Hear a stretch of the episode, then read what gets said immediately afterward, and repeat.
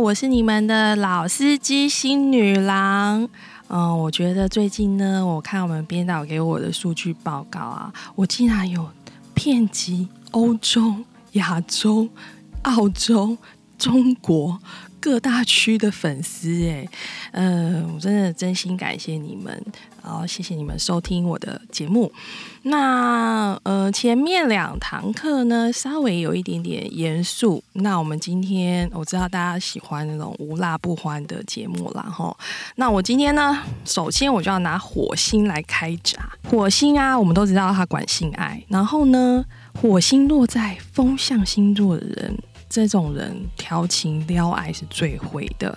那火星如果是落在火象星座呢？嗯，他们就是猛将一枚。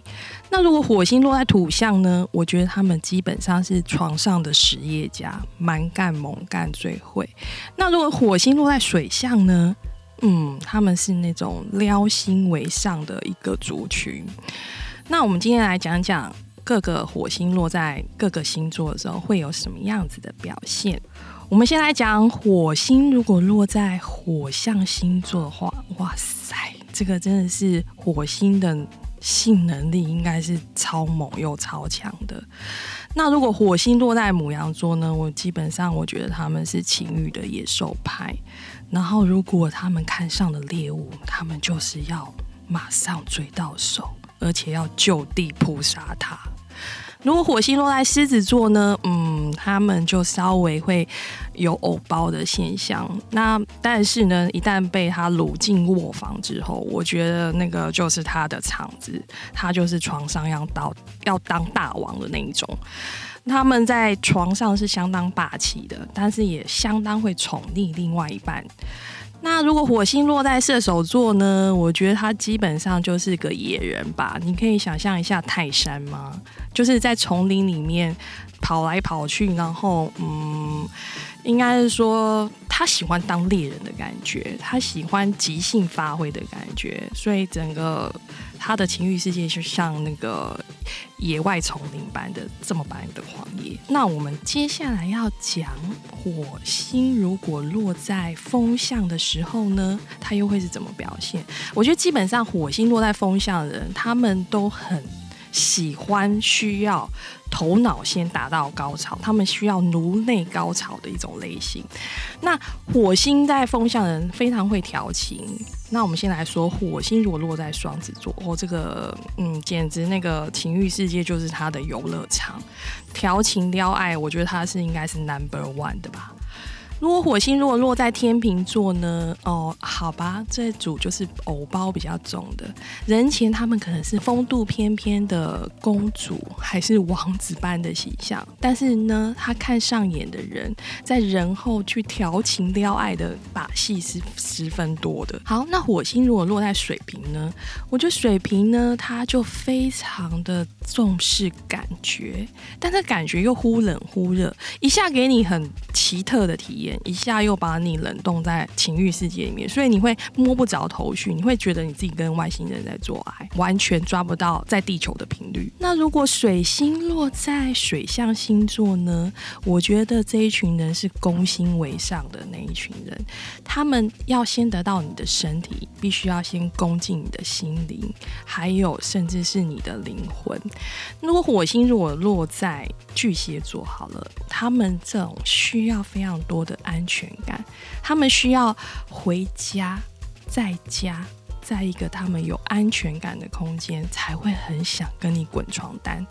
那如果是火星落在天蝎座，哦，我真的觉得这个是性爱的魔王等级的人物吧。因为火星天蝎，他们其实如果没有兴趣的对象，他们是非常的高冷，你根本抓不住他。那如果呢，他的眼神对你很灼热，在释放讯号的时候，你就知道死定了。如果你也落入了他的爱情陷阱，我相信在床上你一定会上瘾。好，那如果火星在双鱼座呢？我觉得火星双鱼座的人应该是最会撩心的一群人吧，而且他们天生很感性又敏锐，所以他会在床上非常知道如何去讨好对方。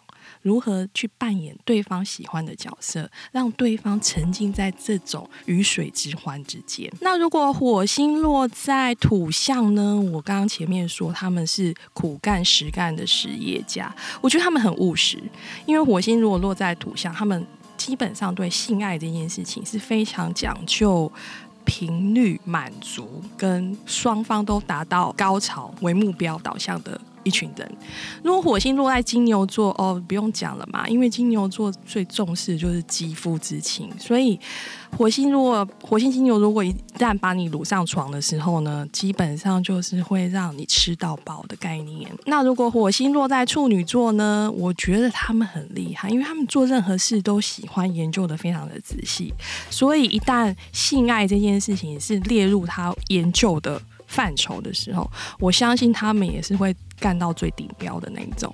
那如果火星摩羯座呢？因为我们都知道嘛，摩羯座他们其实都有一种工作狂的特质，平常生命的重点可能都在工作上。但如果呢，他把性爱当做他生活例行必须要按表操课的事情，我相信他们都会在床上也是要做到顶标的啦。至少呢，也要让对方获得满足的口碑。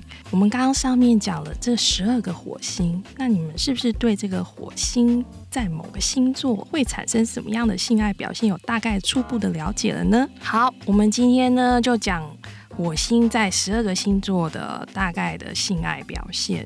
那下一堂呢，我们就会讲火星座落在各个宫位，他们又会展现什么样的嗯性爱的超能力呢？